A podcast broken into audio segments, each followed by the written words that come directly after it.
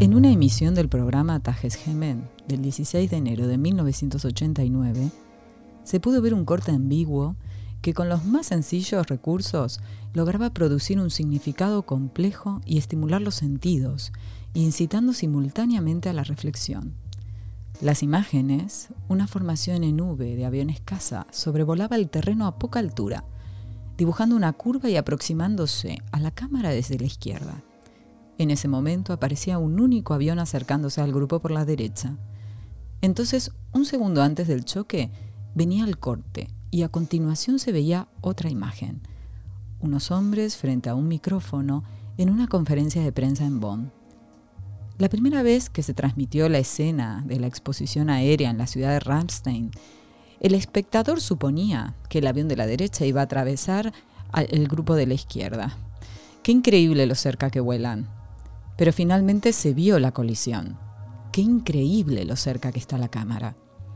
El 16 de enero, después de muchas repeticiones que lo habían familiarizado con la imagen, esperaban ver nuevamente el choque y fue sorprendido por el corte de la censura una censura política. Las imágenes no deberían satisfacer la curiosidad, sino ilustrar los procesos políticos. Gran parte del buen cine debe su origen a que una persona no pudiera mostrar algo y colocar en su lugar la reproducción de otra cosa, utilizando el recurso de la omisión para dar lugar a la imaginación. El montaje del 16 de enero obligaba a completar en la imaginación lo que se nos mostraba, lo que no se nos mostraba. Si se mira una señal luminosa e inmediatamente se dirige la mirada a una superficie negra, se sigue viendo por un instante el reflejo del observado, una imagen persistente. Al recordar la colisión, se forzaba la persistencia de una imagen más que la acción de la imaginación. Al disponer de las imágenes de tal forma que la conferencia de prensa fuera el contexto para la persistencia de las imágenes aéreas, el montaje conseguía degradar en silencio la imagen de la política de Bonn. Era una venganza escondida de los profesionales de la televisión contra el mundo de la política, que los obligaba a utilizar sus equipos de grabación y de montaje para procesar todo tipo de imágenes, desde carteles de puertas, pasillos de oficinas, camionetas frente a porterías, a una puesta en escena como una conferencia de prensa. La tarea de la televisión consiste en traducir continuamente hechos en acontecimientos. El 16 de enero era, como siempre, intrincado. Se había reunido una comisión designada por el ministro militar que había decidido continuar con las exhibiciones aéreas, pero eliminar los vuelos artísticos. No es fácil transmitir estos hechos, y los hechos no se pueden traducir en acontecimientos el rostro de Steinhoff, el hombre a cargo de la conferencia de prensa, un piloto militar retirado, estaba terriblemente desfigurado por quemaduras sufridas durante la Guerra Mundial. Este montaje polisémico unía unos aviones a punto de chocar y estallar en llamas mientras arrojaban el combustible incendiado sobre los observadores curiosos, con la imagen de un rostro desfigurado por el fuego. Una antigua idea de montaje caída en desuso tras el cine mudo, que practicaba montajes literales como pobre rico o perro gato. El editor de la emisión del 16 de enero quizás no podía interpretar la idea que inscribía el montaje, pero el rostro de Steinhoff desfigurado por la guerra fue utilizado durante décadas por la política alemana. ¿Qué representaba la exhibición de su rostro? Que la guerra es terrible pero ineludible, que hasta los generales debieron poner el cuerpo, que los soldados alemanes son víctimas de la guerra? Este uso tan ambiguo ha suspendido todo sentido posible.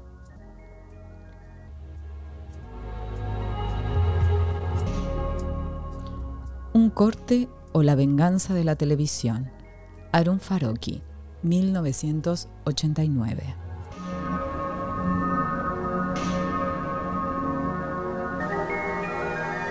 Aquí comienza el Eclipse, un programa dedicado a la aventura del cinematógrafo, con Marina Vázquez y Fermín Martínez.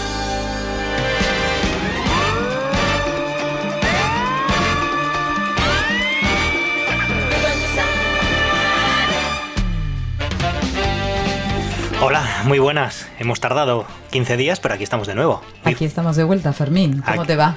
Pues bastante bien, Vanina, bastante bien. Eh, o no sé cómo decirlo, si bastante bien o bastante relajado, demasiado relajado. La verdad es que mm, no he ido al cine esta semana. Eh, nos transmitimos el programa desde Navarra. Eh, estamos... Casi confinados. Casi confinados. Seguimos diciendo que los cines son lugares seguros, en general.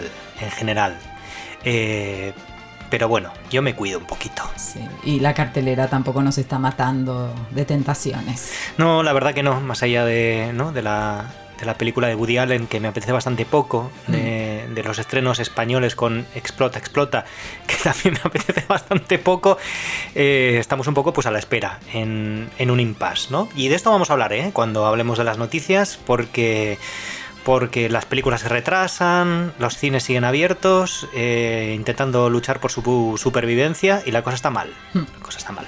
Bueno, vaya textazo ¿eh? que, con el que hemos arrancado hoy. Muy, muy para esta época de pandemia y de, y de, puestas en escena. De puestas en escena, claro. Yo esta, esta semana, cuando, cuando, cuando, pensábamos un poco en los textos de los que siempre nos gusta abrir el programa con algún texto que no tiene por qué estar relacionado con lo que haya ocurrido esa semana, ¿eh? A veces es mm. simplemente un texto que nos gusta, un texto que nos sugiere algo, algo que esté relacionado o no con lo que ha ocurrido esta semana.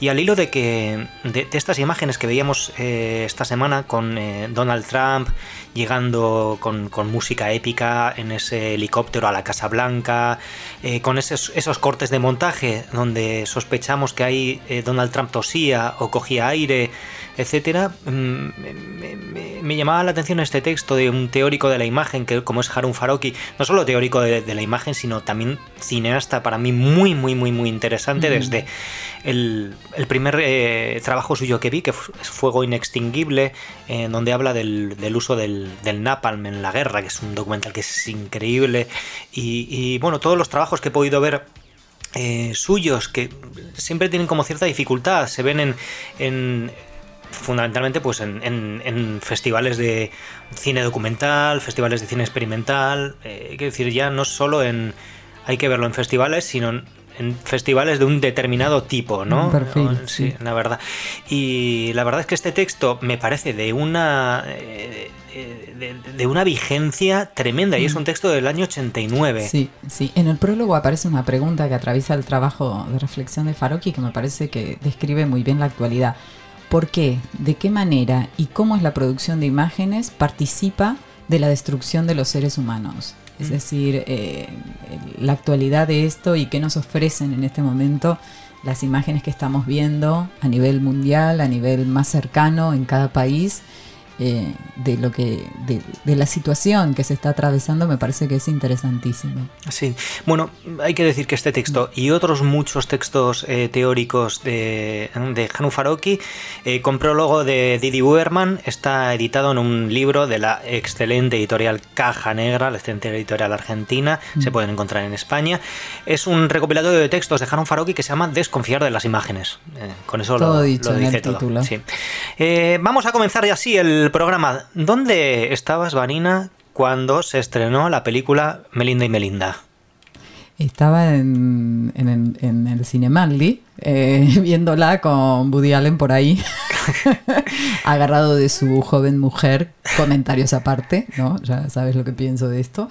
Y, y, bueno, y ahí estuvimos en el estreno con unos cuantos y cuantas amigas, amigos. Y bueno, interesante, bueno, Sí, la verdad que como, como Woody Allen ha estrenado película y todavía no hemos ido a verla y creo que vamos a tardar en verla, por un lado por la pandemia y por otro lado por falta de ganas, eh, era como un buen momento para recoger algunos, eh, eh, algunos, la verdad que en los últimos años en los últimos 20, te diría, o 30 años, Woody mm. Allen ha sido un mejor eh, selector de bandas sonoras que director de cine. Te iba a decir que el buen gusto por la música no se lo vamos a negar. Así que vamos a comenzar con uno de los temas que aparecía en la banda sonora de Melinda y Melinda de Duke Ellington.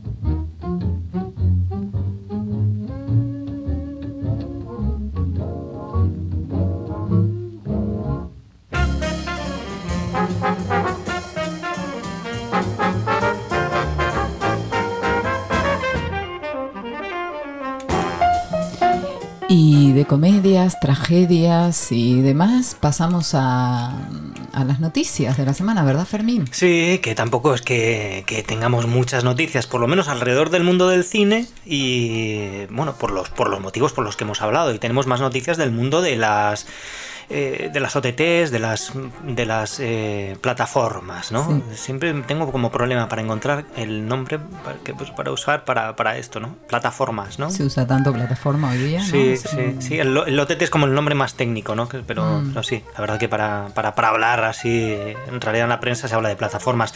En cuanto al cine, sí que tenemos noticias. Una de ellas es el retraso en, en el, del estreno de, la, de, de No Time to Die, no, Sin mm. Tiempo para Morir, la nueva película de James Bond.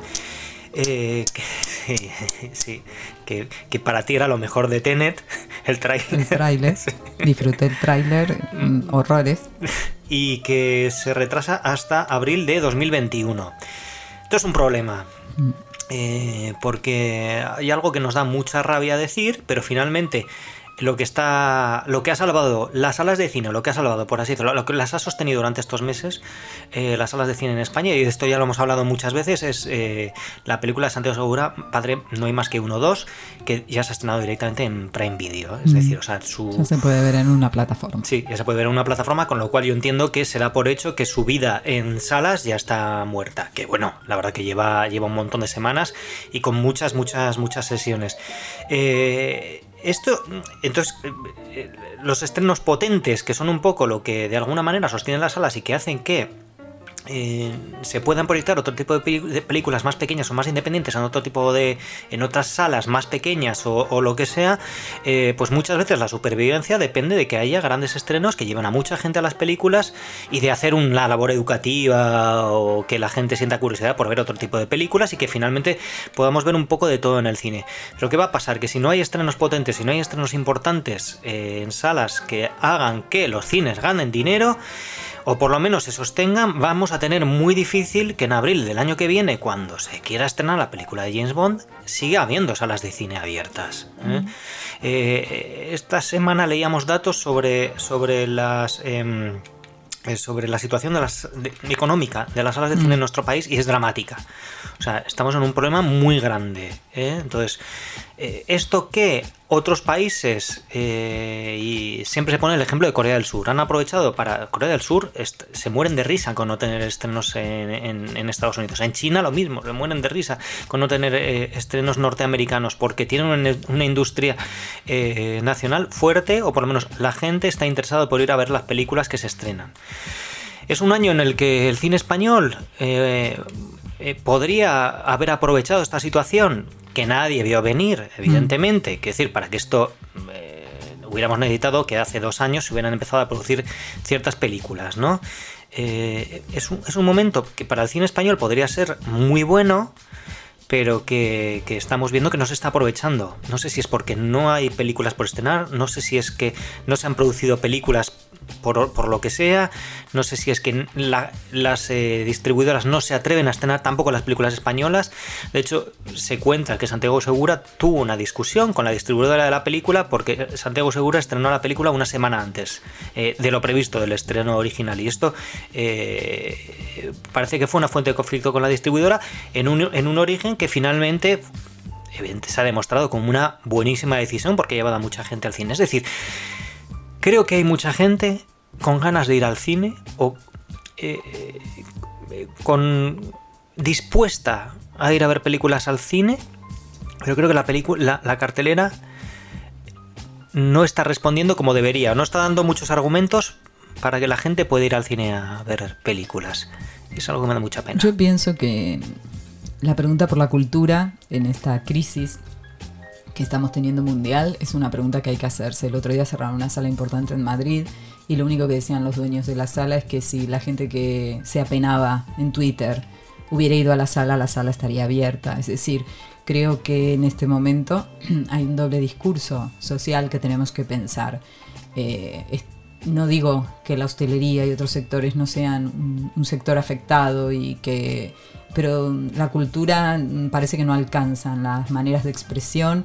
Se, se ha precarizado mucho ofreciendo muchísimas cosas gratuitas en, internet, en versiones... Eh, en, un montón los autores, autoras han regalado mucho online y parece que, que esto no termina luego de encontrar un, sitio donde salvar de, alguna manera la cultura. Va a ser un compromiso de la sociedad y un compromiso de los estados el, cuidar la cultura. Lo que pasa sabemos que en estas tendencias neoliberales justamente es una buena oportunidad para acabar con la cultura. Entonces esperemos, esperemos que todas y todos encontremos la manera de participar en un rescate necesario. Hay una cosa que es clara. Las librerías están abiertas, los teatros están abiertos, los cines están abiertos. El año que viene vamos a querer que sigan estando abiertos. Si queremos que el año que viene estén abiertos, este año hay que ponerse las pilas. Esto es como, como muy claro.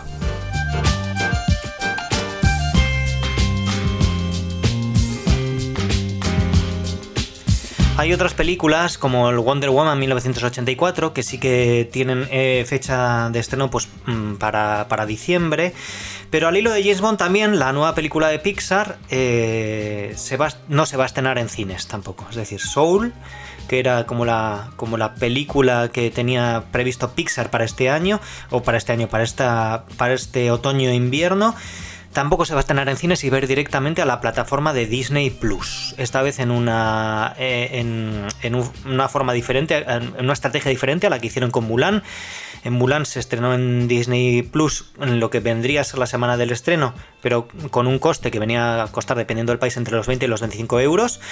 Eh, sin embargo, Soul va a ir directamente a la plataforma sin coste adicional, es decir, con el, con el coste de la, eh, de la suscripción. Es decir, las distribuidoras están intentando buscar alternativas. Pero sería bueno que estrenaran en cines también. Claro. Por otra parte, en cuanto a las plataformas y en cuanto a las series, eh, ha terminado la serie de The Voice con una estrategia diferente a la que hicieron el año pasado de estrenar todo junto, creo, casi todo junto. Este año eh, ha ido paso a paso. Ha ido paso a paso en una estrategia diferente. Esto lo hemos hablado otras veces. Hay series que piden eh, verla todo junto, eh, toda la serie junta, y hay series a las que les viene bien el, el, formato de un capítulo por semana. A mí me parece que a The Voice le ha venido bien ese, ese formato. Sobre todo también porque la serie ha sido ha, tardado más en arrancar, ha tenido como un, como un arranque bastante más flojo y finalmente parece ser que en los dos últimos capítulos ha cogido carrerilla.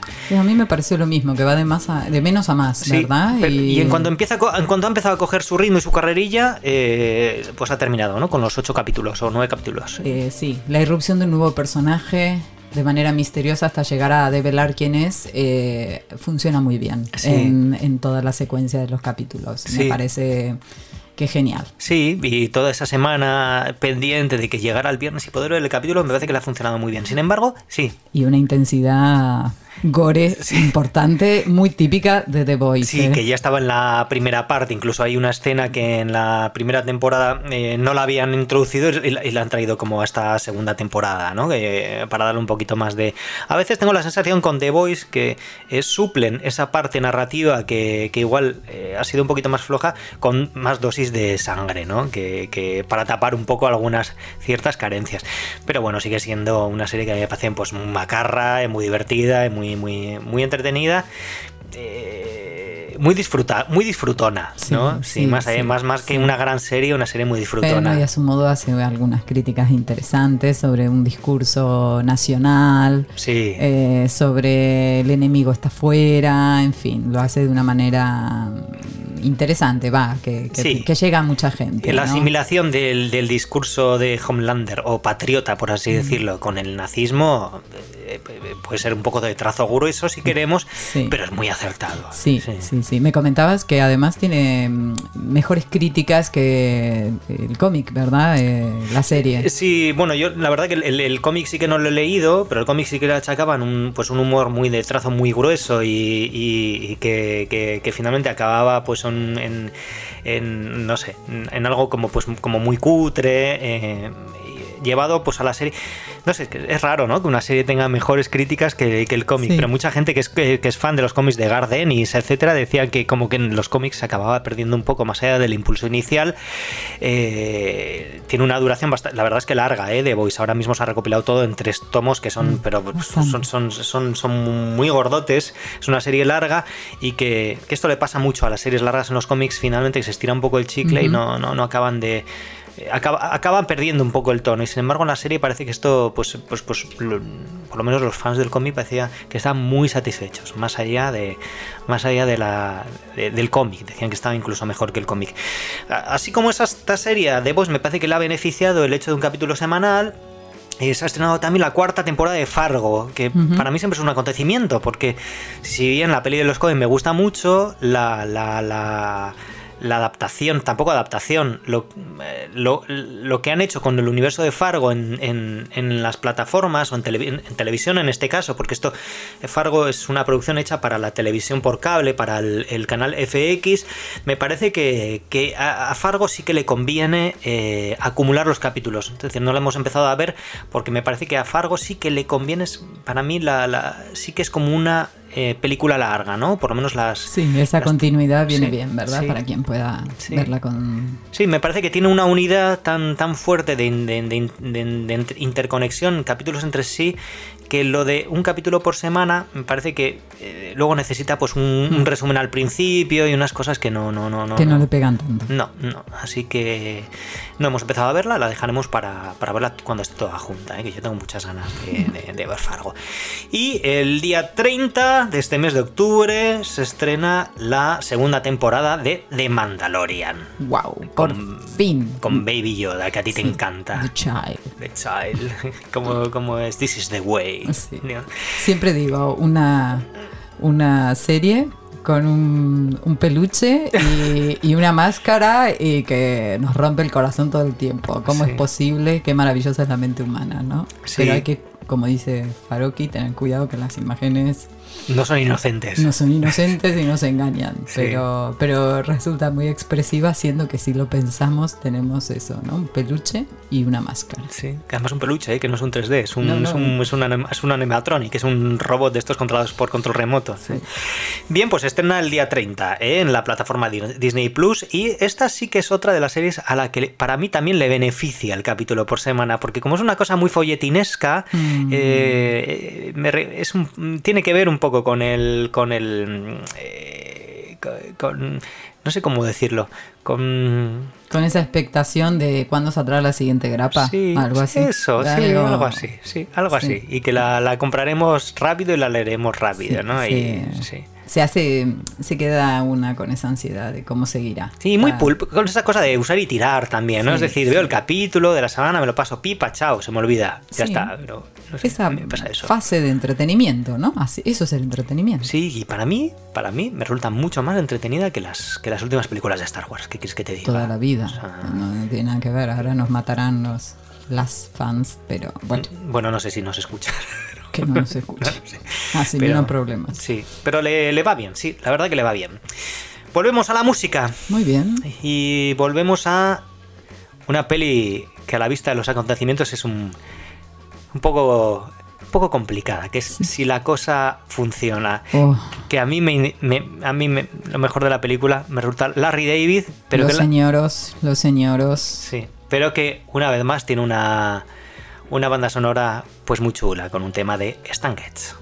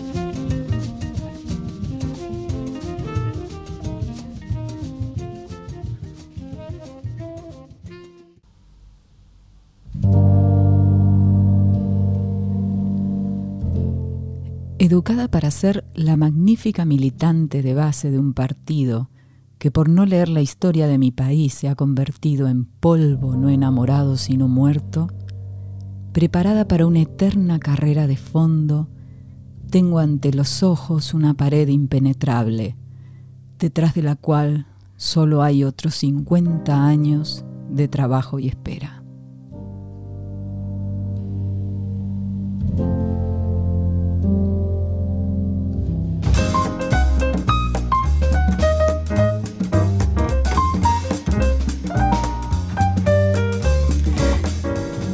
Bonita poesía. Sí. ¿De quién es, Vanina? De Juana Viñosi. Se llama El sujeto de la izquierda. Mira, bueno, pues de Juana Viñosi vamos a hablar y vamos a hablar de una película ahora en nuestra sección de películas. Eh, hoy de lo que hemos visto. Lo que hemos visto yo en, el, en, la escaleta lo tengo como hemos visto, pero bueno, como no tenemos títulos de secciones ni nada, aquí al final del programa siempre hablamos de las películas que hemos visto eh, esta semana. Y una de, bueno, esta semana, en este caso estos últimos 15 días. Y una de las películas que hemos visto en estos últimos 15 días eh, se titula así, Los poetas... Las poetas. Perdón, Las poetas, ahora te digo porque me he confundido, Las poetas visitan a Juana Viñosi. Una eh. película, sí, que es de. Mm, eh, está dirigida por Laura Citarella, eh, o Citarel. Sí, sí. y Mercedes Alfon. Mm, sí. Em, la película aborda, a partir de la muerte de, Juana Vignosi, la herencia que tiene, la herencia que tiene, que reparte, ¿no? Em, entonces, ¿qué ocurre? Mercedes Alfon recibe ser la albacea eh, de toda la obra. Mercedes, Alfón, que es otra, es una poeta joven, argentina, Eso mismo. a la que tiene mucha adoración, o bueno, tenía mucha adoración por esta, por Juana Viños. al, parecer eh, se conocen a partir de una entrevista y entablan una relación importante, porque Juana eh, va a tener una, una, característica importante, va a estar 30 años en lo que ella llamó el destierro, no el exilio. Y ¿Se fue a vivir a Barcelona? 30 años vivió en Barcelona a partir del año 74. Eh, ella viene de, la militancia en el Partido Comunista y en el año 74, recordemos que en Argentina eh, empieza un caldo de cultivo de mucha persecución a través de la AAA, que, que era esta Alianza Anticomunista Argentina. Entonces, frente a la situación política, decide eh, o se ve obligada a viajar y se radica en Barcelona 30 años, ¿no? De lo que ella llamó el destierro, no el exilio donde esos 30 años donde ella siguió, entiendo, con su obra poética y además eh, mm. eh, hizo muchísimas traducciones de un, de, un montón de obras, ¿no? Sí, sí. Y entonces en eh, lo que nos va a contar este ensayo, esta película es un ensayo, es un poco, por un lado, la figura de Juana y por otro lado, este trabajo arduo de ordenar, catalogar y dar a conocer su obra, que es la herencia que deja a esta poeta más joven, ¿no? Juana en su vuelta a Argentina no va a tener mucho contacto con eh, las personas de su generación, sino con una generación más jóvenes de poetas. Entonces, eh, es una película que además eh, de, la, de, la, figura de, de, la heredera, está también la figura eh, se crea un dispositivo, una manera donde, se, donde aparece el, ruido, ¿no? Cómo es rodada de alguna manera esta película. Sí, el dispositivo, por así decirlo. Eso mismo. Mm. Vemos a, un grupo de jóvenes eh, estudiantes de cine, cineastas, ¿no? Que van acompañando el proceso de trabajo que hace Mercedes Alfón. De hecho, la, la película hace una cosa interesante, se ve el una de las cosas que algunas, algunas personas en algunas críticas que he leído no, les acaba de convencer, pero a mí me parece que está bastante, que está bien, o sea, no me molesta en la película, que es... Eh, eh, la película la arranca la propia Mercedes Alfon, se ve con una, cámara, una cámara doméstica, eh, rodando en los espacios vacíos del piso radicado en el centro de Buenos Aires. En el propio desmantelamiento de la casa de Juana, que Juana deja la casa a otra gente con otras finalidades y ellas tienen que ir van grabando cómo es desmantelar esa casa. Sí, y en un momento se dan cuenta de que quieren hacer algo un poco mejor, un poco más elaborado, de que, eh, claro, el, eh, Mercedes Alfón es, poeta, no, no, no es cineasta, no viene del cine.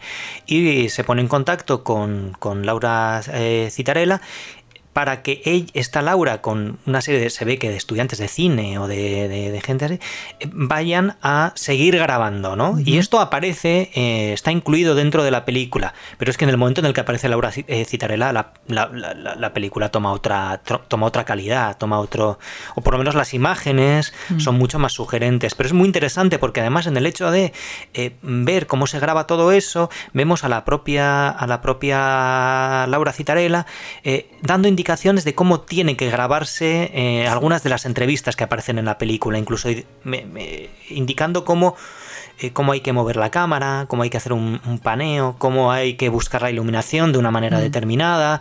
Y esto es interesante en la película. Hay que decir que, la, que, de dónde viene Laura Citarella y de dónde viene todo esto. Esto viene de Laura Citarella, trabaja con el Pampero Cine, es decir, eh, Mariano Ginás, Alejo Mogillansky, una gente que hacen eh, una serie de cine en Argentina, una productora de cine en Argentina, que hacen películas, eh, son, no sé cómo decirlo, francotiradores del, del, cine. Hacen películas fuera de eh, los grandes estudios, hacen películas fuera de muchas veces las ayudas a la cinematografía que se dan en, mm. en, Argentina. Investigan, creo, ¿no? O se preguntan, o se permiten innovar, o no sé, hay una búsqueda y la peli es la historia de una búsqueda que me parece... Sí, por otra parte además esas películas siempre a mí me resultan, por lo menos las de Mariano Ginás, unas películas muy apegadas a lo literario y, este es el caso. Este es el caso, primero porque es, es, es la, eh, la, historia de eh, qué hacer con el legado de una poeta importante, por un lado, y por otra parte porque en, la en el propio construir de la película vemos los, los eh, poemas sobre impresos en pantalla de la, de la propia eh, Juana Viñosi, ¿no? Sí, como yo he tenido dos sensaciones eh, al ver la película. Una, por un lado, como el presente y el pasado se confunden hasta que el guion se vuelven las propias palabras de la poeta. Y esto es todo un proceso de construcción eh, hasta, hasta llegar al final, ¿no? Y también es una película que me parece interesante, no tiene un afán de dar o responder a todo porque además no saben todo de Juana.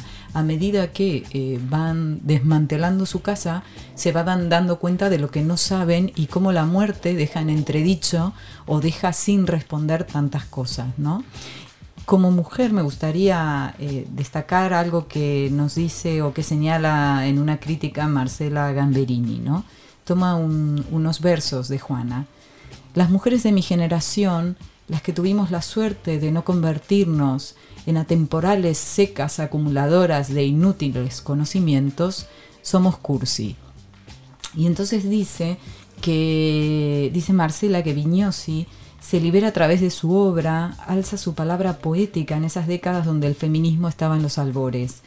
La de las mujeres se eleva con la voz de Juana a través de sus poemas, de sus cursilerías y de su inteligencia. Y creo que muchos de los poemas de Juana tienen una vigencia importante, como hablábamos al principio del texto de Faroqui, ¿no? Hay, hay formas de entender el funcionamiento social que muchos años después también sirven a las nuevas generaciones para, para entender qué estar o, cuál es el compromiso con lo que se representa, ¿no? Y creo que esto le va pasando tanto a las poetas de la película como a las cineastas que están o consagradas o en formación. Sí, y a mí me, me resulta interesante. Laura Citarella sí que es una sí que es una cineasta que no está en formación, tiene, tiene algunos, algunos trabajos eh, eh, previos que pues, eh, muy enarmados. sin embargo, es verdad que el, hecho de. O sea, el, personaje, bueno, el personaje o la, figura de Mercedes Alfon, que viene a ser codirectora de la película, por lo menos así aparecen los créditos y así aparece cuando la película se presenta. Ella sí quizá está en formación y, es una película en, en, formación, en construcción. Em, eh, vamos a ver, no es una película que uno diría em, redonda o una película que uno pudiera mostrar eh, como, como, una película completamente armada. Eh, es una película imperfecta, mm. de, donde, donde parece que a la hora de construir hay, hay más búsqueda que certezas mm. y que a mí me resulta muy estimulante precisamente por eso. Muchas veces eh, a mí no es que me gusten las películas, me gustan mucho, ¿eh? las películas perfectas, redondas, con un guion fuerte, con una dirección fuerte, eh, con todo controlado. Hay algunas películas que, de esas, en ese sentido que me, que me gustan mucho. No, no, no, no estoy dando una, una afirmación así muy categórica sobre cómo tiene que ser el cine. Eh, pero me gustan las películas, eh, algunas películas. No me molesta que las películas busquen cosas. Mm aunque las encuentre, las encuentren o no, ¿no? Mm.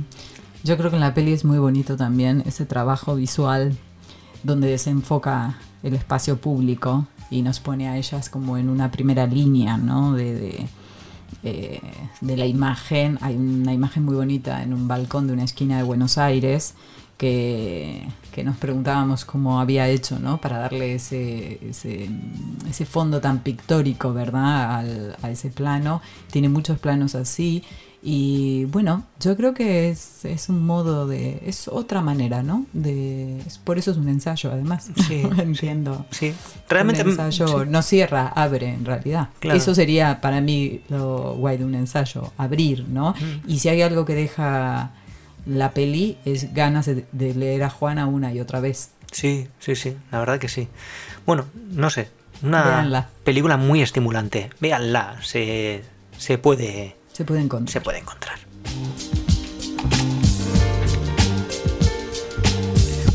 Y ya que estamos en pandemias, y estamos eh, semi-confinados, etcétera, yo estoy muy contento con lo que está haciendo Filming, con los festivales que, que, que no se pueden ver eh, no se puede ir. O que no se puede ir o que, o que mm, es mejor no ir o es mejor quedarse en casa o, tener modelos mixtos. Es decir, vamos a partir de una cosa, es que eh, yo estoy de acuerdo con que el cine hay que verlo en el cine, punto. Mm. no tiene ningún tipo de discusión. ¿eh?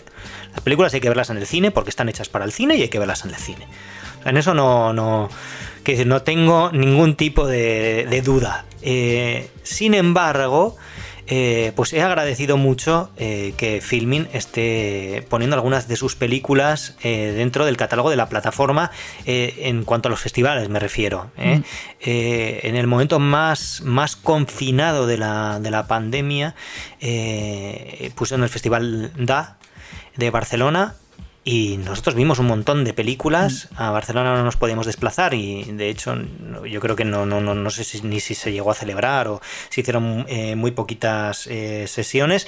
Y las vimos en casa y, las disfrutamos muchísimo. De hecho, una de las películas que, mm.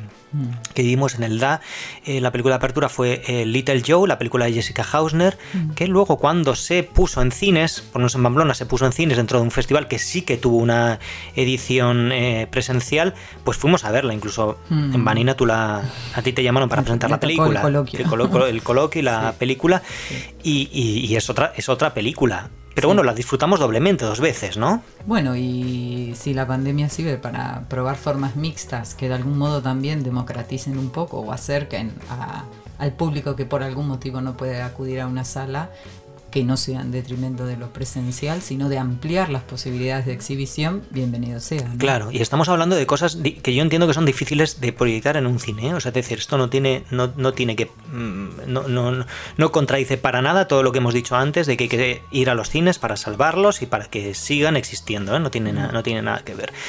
Y además, eh, sabemos que el formato corto lo tiene eh, pues bastante difícil para, estrenarse en cines, mm. pero también sabemos que los cines van a hacer un esfuerzo, o las distribuidoras van a hacer un esfuerzo, o por lo menos hay una voluntad con la película, la nueva película corta de Almodóvar, eh, La voz humana, que se va a estrenar en cines pues muy en breve, ¿no? con una entrada reducida, pero vamos a poder verla en cines. Entonces, bueno, hay que animar un poquillo el cotarro y las películas eh, tienen que encontrar lugares donde verse. Y si este lugar no puede ser otro que las plataformas, bueno, al menos que existan y que, y que estén. ¿eh? Así como hemos dicho que hay que salvar los cines, las películas tienen que ser salvadas y tienen que ser vistas ¿eh? también. Y así, esta semana eh, se han puesto en la plataforma Filming algunos de los cortos del Festival de Cine Gallego Curto Circuito Algunas películas se habían visto ya en el Festival Punto de Vista, algunas películas se habían visto en DA, otras películas se habían visto hace nada en el Festival de Cine de San Sebastián y ahí, ahí han estado. Yo creo que hoy es el último, hoy día 12, que es cuando estamos eh, grabando el programa, es el último día, me parece, para verlas, pero sospecho que estas películas... Eh, no serán difíciles de que queden en filming para ver. Sí, que, o que vuelvan a aparecer en otro festival o que se puedan, se puedan llegar a ver. Y hemos visto unas cuantas películas. ¿Mm? Empiezas con Wimadin. Sí, ahí hemos podido ver la nueva peli de Wimadin que se llama Stamp the Gesser. ¿eh? Bueno, a mí Wimadin es un, es un director que me divierte muchísimo. Y pensando dónde fue la primera vez que vi, que vi una, película suya, eh, pues fue.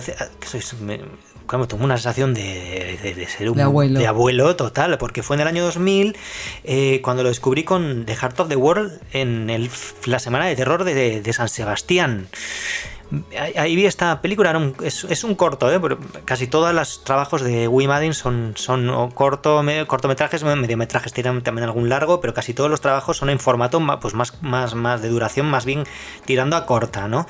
Y bueno, eh, salí fascinado. Es un director que eh, tiene como una doble, una doble vertiente aplicada a sus películas. Por un lado, todo lo que tiene que ver con los inicios del cine, desde el hablamos del cine ruso, pero hablamos también de, no sé, hablamos de, de, todos los pioneros del cine en cuanto a la, a la manera de, rodar. ¿Eh? por un lado. Es verdad que en los últimos años hay más pantalla verde, más croma, y más, etcétera.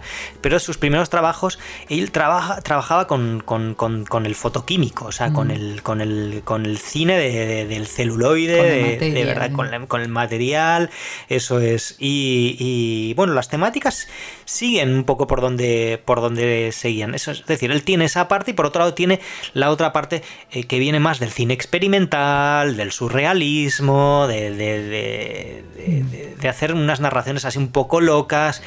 Y, y aquí es que va a repetir eh, su sino, ¿no? De, una narración.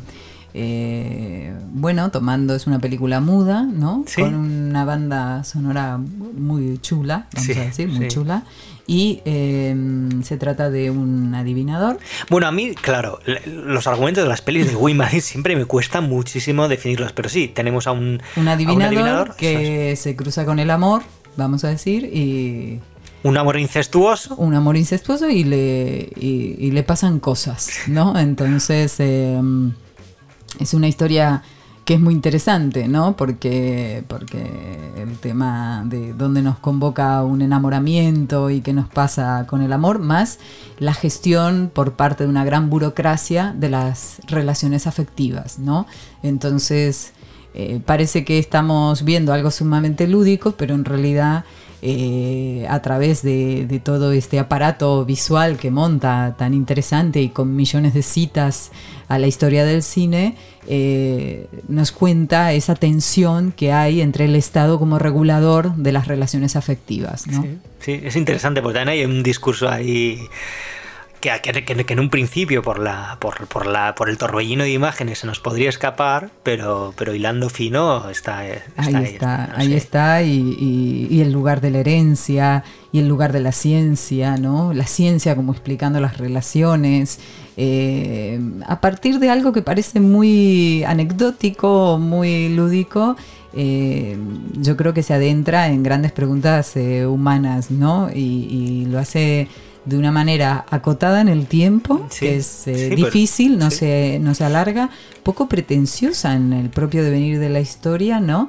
Y, cerrando con el sinsentido de fondo, que me parece que es muy interesante. Sí, luego tiene elementos que a mí me divierten mucho, que siempre están en Wimadin, como por ejemplo que esos adivinadores, porque vemos que o sea, el adivinador tiene un relevo, hay un adivinador, mm. es una feria donde hay un adivinador de noche, un, mm. adivinador de día y fichan, ¿no? Está el de noche, cadena, hay una casi, ¿no? Una cadena de montaje detrás. claro, y en todo el, todo el problema además eh, arranca cuando al adivinador se le acaba la leche adivinatoria, ¿no? Que es que es una leche que beben de una botella de cristal, que es lo que les sirve para ser adivinadores, ¿no? que es una cosa como muy loca. Y por otro lado, también el, el, el, engranaje del pensamiento de la adivinación con un obrero en una fábrica tirando de una cadena, que eso es, absolutamente. Es Chaplin, es tiempos modernos, ¿no? O sea, es, bueno, es muchas cosas. Es, muchas cosas, creo es el cine soviético, es el montaje de atracciones, es, que son muchas cosas. Un buen resumen, ¿verdad? de eh, de la historia del cine, creo, me parece a, mí. A mí me,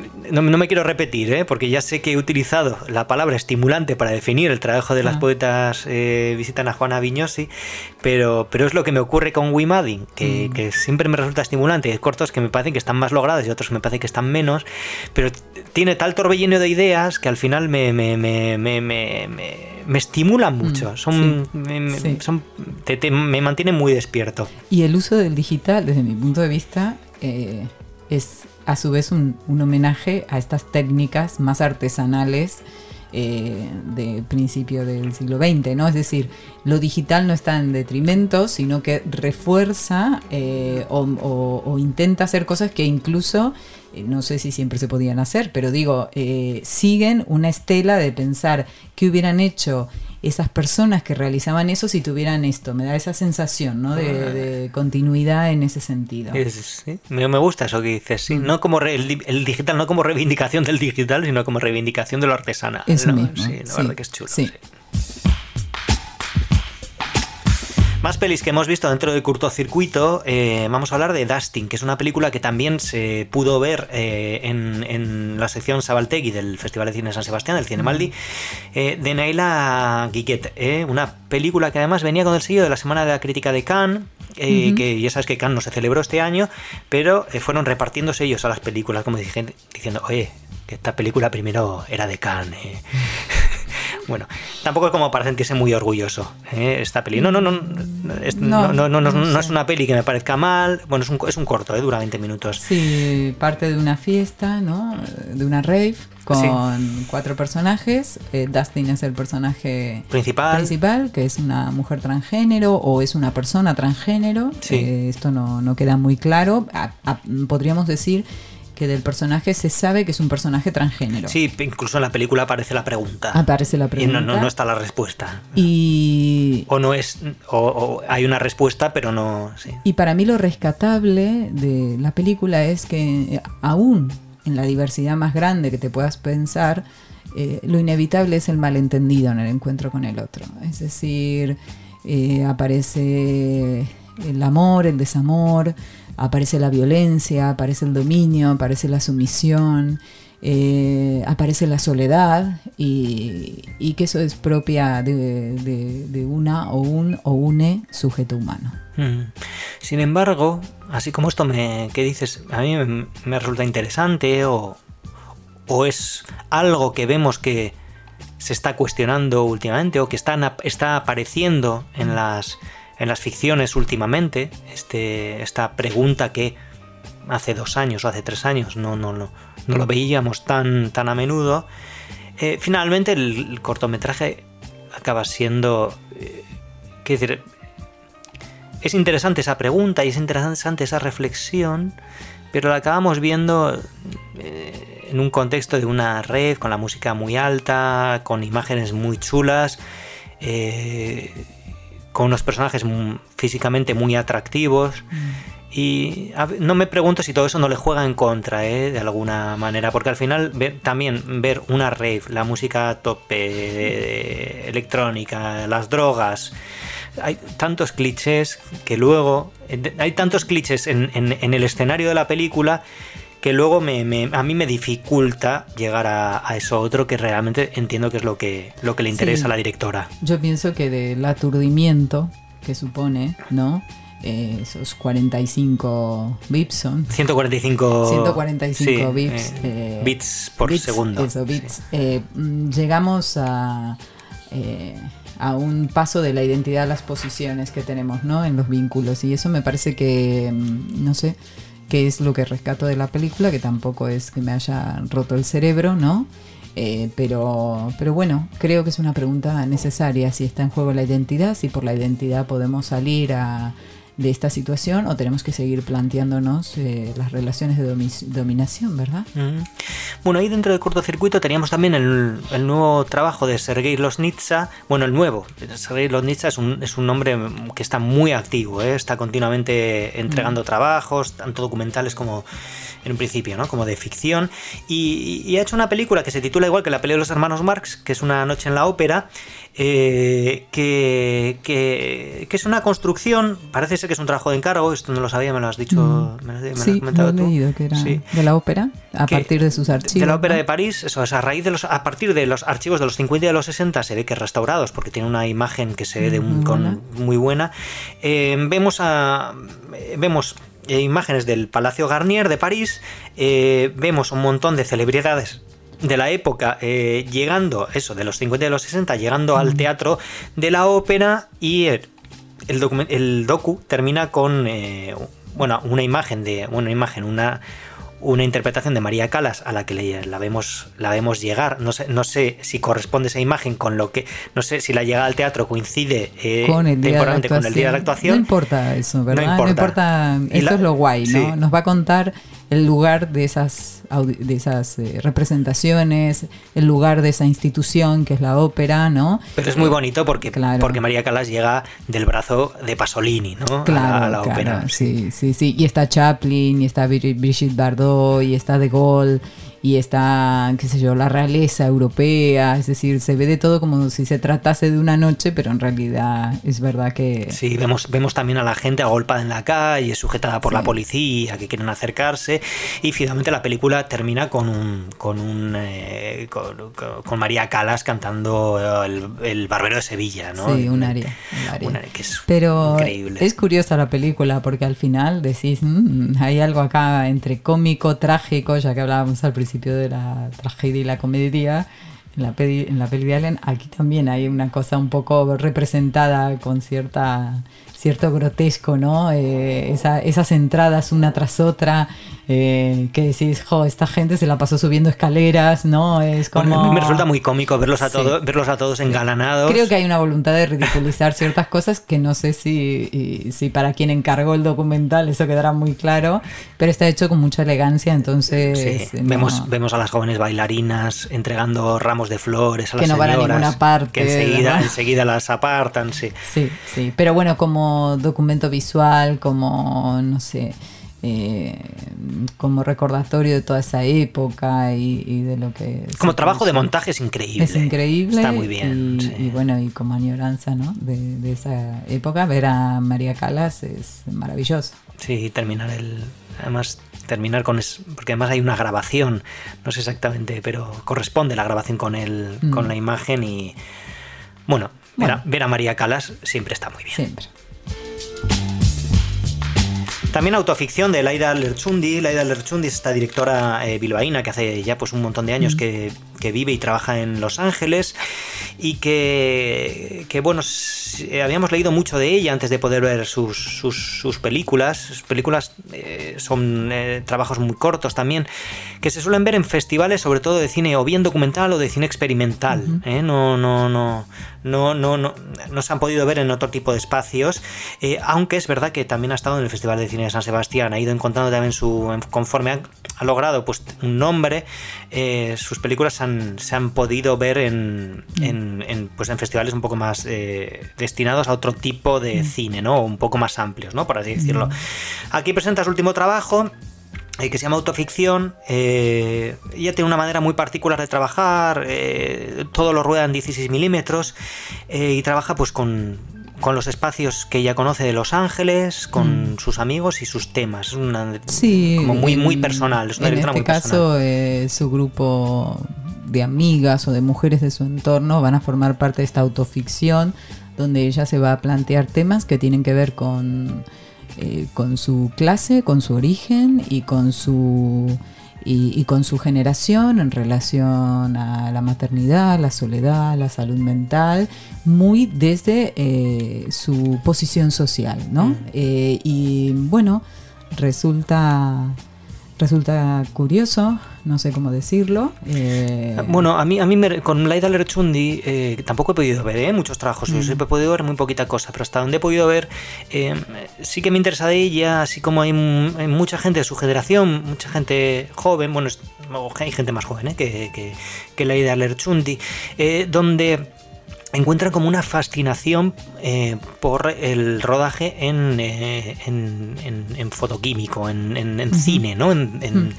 Eh, hay una fascinación por usar las, los proyectores, o sea, los proyectores, perdón, los, las cámaras de Super 8, 16 milímetros, esas texturas, mm. que a mí me... Yo he hecho mucho de menos, ¿eh? la textura del fotoquímico cuando muchas veces que veo una película. Bueno, depende, ¿eh? decir, tampoco soy eh, un integrista, ¿eh? también hay cosas en digital que me, que, me gustan, que me gustan mucho.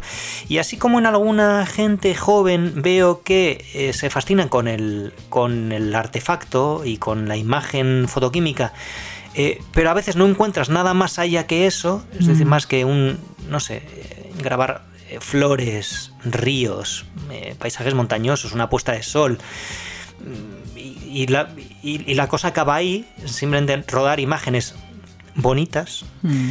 entiendo que en, en Laida Lerchundi hay una voluntad de ir un poquito más allá y contar algo mm. más. ¿eh? Para mí, a veces, la película. A veces me, me mm. resultan crípticos, ¿eh? por no conocer demasiado su universo. No, a mí mm, lo que me, me, ha parecido en este caso es que hay, un, hay enunciados. Yo espero que de ese enunciado haya algo más y no lo encuentro. Quizás puede ser una, una limitación mía o quizás algo que no entiendo generacionalmente pero desde, mi punto de vista a veces hay buenos enunciados que eh, les falta un desarrollo, ¿no? Porque es verdad que hay eh, algún personaje que puede decir algo muy interesante, pero se queda en el enunciado, me falta algo más. Eso es lo que me pasa a mí, reconociendo que autoficción eh, es un trabajo interesante, pero para mí le falta algo, para mí. A mí me, me resulta también a este respecto de lo que dices, eh, que me interesan en tanto en cuanto esos enunciados a los que te hace referencia me interesan. Es decir, por ejemplo, recuerdo el último trabajo, el trabajo anterior que vi de la vida de Larchundi, que lo, lo, vi, pues no, recuerdo si este año o el año anterior, en el Festival de Cine Punto de Vista de Navarra, el Festival de Cine Documental, eh, me interesó mucho más el trabajo, el trabajo que presentó Laida Lerchundi, porque ella, eh, en, esos enunciados que tú dices, apelaba al cine y a dos cineastas que me gustan mucho, que son Raúl Ruiz y Juan Carguay. Entonces, en tanto en cuanto esos enunciados me interesaron más, eh, hablando de esos dos cineastas, pues la, película me interesó más. Pero bueno, bueno, seguiremos viendo. Hay que. Sí, yo, yo, creo que a Laida Lerchundi hay que, hay que seguirla y tiene tiene, tiene argumentos para que a mí me, me, interesen. sí.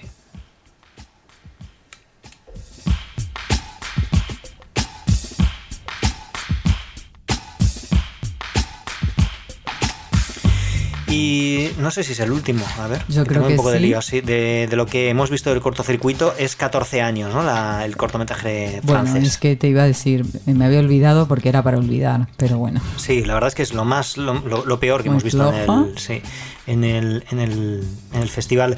Eh, es un, es un, un, cortometraje que se resume bastante, bastante sencillamente. La verdad que es un tema bastante bastante francés, te diría, pero hasta casi desde la caricatura. Lo que tenemos ahí es un grupo de tres, tres chavalas de 14 años que están en Córcega, en, los años 80. en los años 80, en concreto en el 88 y las vemos en su pueblo. Ellas una noche quieren un poco pues esperar a que sus padres se queden dormidos para irse a una discoteca que está en el pueblo al lado, creo que tienen que caminar 10, 10, kilómetros por la noche. Llegan al, llegan a la discoteca y bueno, pues hay un, hay un flirteo pues con una gente más mayor, etcétera, etcétera. Nos torturan con momentos musicales todo el tiempo y con colocones y bueno, yo no diría nada más. Veanlas si están interesadas. Déjame decir a mí. Ah, perdón.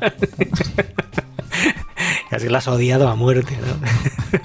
A veces pasa. Sí, bueno, hay que decir que la, que la, que la directora de la, del, cortometraje es, es, es, eh, es, cantante, música, y lo que ha hecho es eh, una película musical con sus canciones interpretadas en este, pues por las protagonistas de la película. Y, y ya está. Y ya está. Vamos a nos, abramos paso a nuestra siguiente película.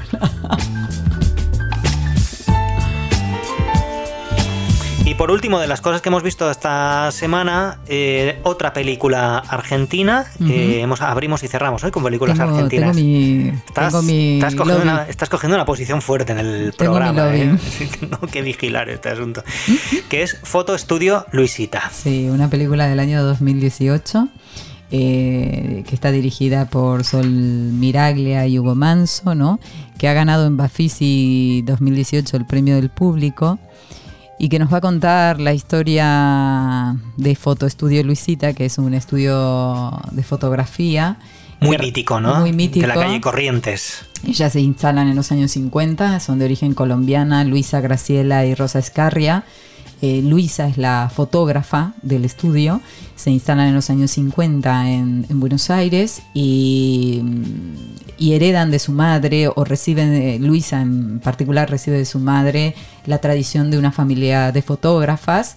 Su madre fue una pionera en abrir en Colombia su, su estudio de fotografía, ¿no? Y entonces eh, lo que va a pasar es que Luisa va a retratar eh, todo lo que fue el, auge del teatro de revistas en la calle Corrientes. Es decir, empieza a trabajar en, el Maipo, en el Teatro Maipo de Buenos Aires, fotografiando a todas las artistas del momento, pero es que va a fotografiar artistas como Libertad Lamarque, Tita Merelo, eh, cómicos como Alberto Hermedo, Jorge Porcel, vedettes como eh, Moria Kazan, va a retratar a una una mítica actriz también como Amelita Vargas. Y entonces eh, es sorprendente, ¿no? Eh, son estas historias que gracias a que Sol Miraglia, por casualidad, en, el lugar que trabajaba le hablan de esta mujer y esta mujer va a la tienda donde ella trabajaba y conoce a Luisa, es donde rescata todo un trabajo y un archivo fotográfico que es impresionante. A su vez nosotras llegamos a este archivo porque la Galería mm, de Arte H, que es la galería eh, de nuestra querida Silvina Pirraglia, ¿no? con su compañera de trabajo, eh, asume el desafío de visibilizar lo que es el archivo de Fotoestudio Luisita y entonces eh, el objetivo que tiene la galería en este momento es inscribir dentro de la historiografía del arte contemporáneo lo que es el legado de este estudio fotográfico, ¿no? como, bueno, como pasa con tantas y tantas eh, obras de mujeres que se van quedando en el olvido, a partir del trabajo de todas estas otras mujeres más jóvenes, podemos rescatar ¿no? el trabajo que ha hecho Luisa, que además en la película vamos a ver, son, son mujeres octogenarias, la película tiene un, ritmo muy particular, vemos mujeres eh, todas muy mayores mm. y, yo creo que la peli es un... Es por un lado un, un documento de lo que es, eh, es cumplir años y lo que supone, ¿no? Y por otro lado el hacer presente todo ese bagaje que tiene Luisita. Sí, porque de alguna manera todo esto se filtra a la película, ¿no? La película tiene como, no, sé si llamarlos momentos muertos, pero tiene como momentos muy de lo cotidiano donde no ocurre nada, ¿no? Mm. Por un lado tenemos, claro, unas mujeres que, son bastante mayores y... Eh, eh, Cuando decimos octogenarias, están más cerca de, los, 90 que de los 80. ¿no? sí. Y por otro lado, Luisita, que, que, era una mujer, se ve que era una mujer muy tímida y que no hay manera de que, mm. de que, de que cuente muchas cosas a la cámara, de tal manera que la película en algunos momentos hasta se detiene eh, grabando a los, a los perros, ¿no? De, que viven con ellos. Yo creo que se acercan con, bueno, eh, la directora con Luisa tiene una relación afectiva muy potente y supongo que ha sido un desafío grabar, ¿no? Es una película que se acerca con mucho respeto al momento donde se encuentran pero gracias a la película vuelven a ver después de muchos años el material que tienen guardado. Entonces la película... Bueno, es que es increíble. Todo, el, material está guardado como en cajas debajo de una cama, en un altillo, en un... De dónde se van sacando, ¿no? Todo ese... Y me parece muy, eh, muy interesante cómo eso se hace todo el tiempo con un nudo en la garganta. Y la película requiere ese tiempo para poder volver a hablar de algo que quedó como como muy oculto, porque además, eh, como le pasó a muchos estudios, es un estudio altamente artesanal. Da gusto ver también el trabajo eh, de una de las hermanas de Luisa. Es muy bonito, en la mesa de luz, eh, eh, Con sus los- pinturas. pintando los, foto- los, perdón, los, eh, los negativos para hacer esos montajes fotográficos. Explica cómo se hacen esos montajes fotográficos. Mm. Eso mismo, y, y todo muy artesanal y claro, les, la tecnología de algún modo eh, supuso un, Sí. un fin Sí. en este trabajo. Eh, pero bueno, a su vez la película habla de ese ojo para fotografiar, ¿no? Y, y ellas hablan de un don que no, no comparten las tres, que solo tiene Luisa. Entonces también a su vez vuelven entiendo yo, un viejo dilema de si es el aparato o quién fotografía, ¿no? Entonces la peli de una manera muy poco pretenciosa en esto eh, habla de esa impronta, ¿no? De quien mira en la foto y me parece que, que- que es muy interesante eh, desde esa sencillez que tiene Luisa, ¿no? Cómo despliega ese talento, ¿no? Para captar algo en la mirada que vuelve un retrato de una manera muy particular y, y que podríamos pensar si una selfie o lo que sea hoy día, ¿no? O cualquier ordenador puede lanzar esa, ese esa misma impronta en una fotografía, ¿no? Mm, Sí, bueno, pues hasta ahí. Eh, Foto Estudio Luisita. Está en cine.ar, se Ah, puede ver. vale. En la, en la plataforma esta que, que está en marcha hace desde unos meses, creo yo, en Argentina. Sí. Que, que basta con registrarse y se puede ver en cine.ar. Yo no sé si de- en cine.ar eh, desde España, que para nuestros, o Mm. desde otros países de Latinoamérica, para quienes nos estén escuchando, se puede ver, pero. hay- Inténtenlo. sí, hay proxy. La palabra es proxy. Busquen proxy en, en- en Google y pongan proxy Argentina y ya está, hecho. Así se puede ver. Y hasta aquí las películas que hemos visto esta semana, que tampoco han sido pocas, ¿eh? ¿No? Al final.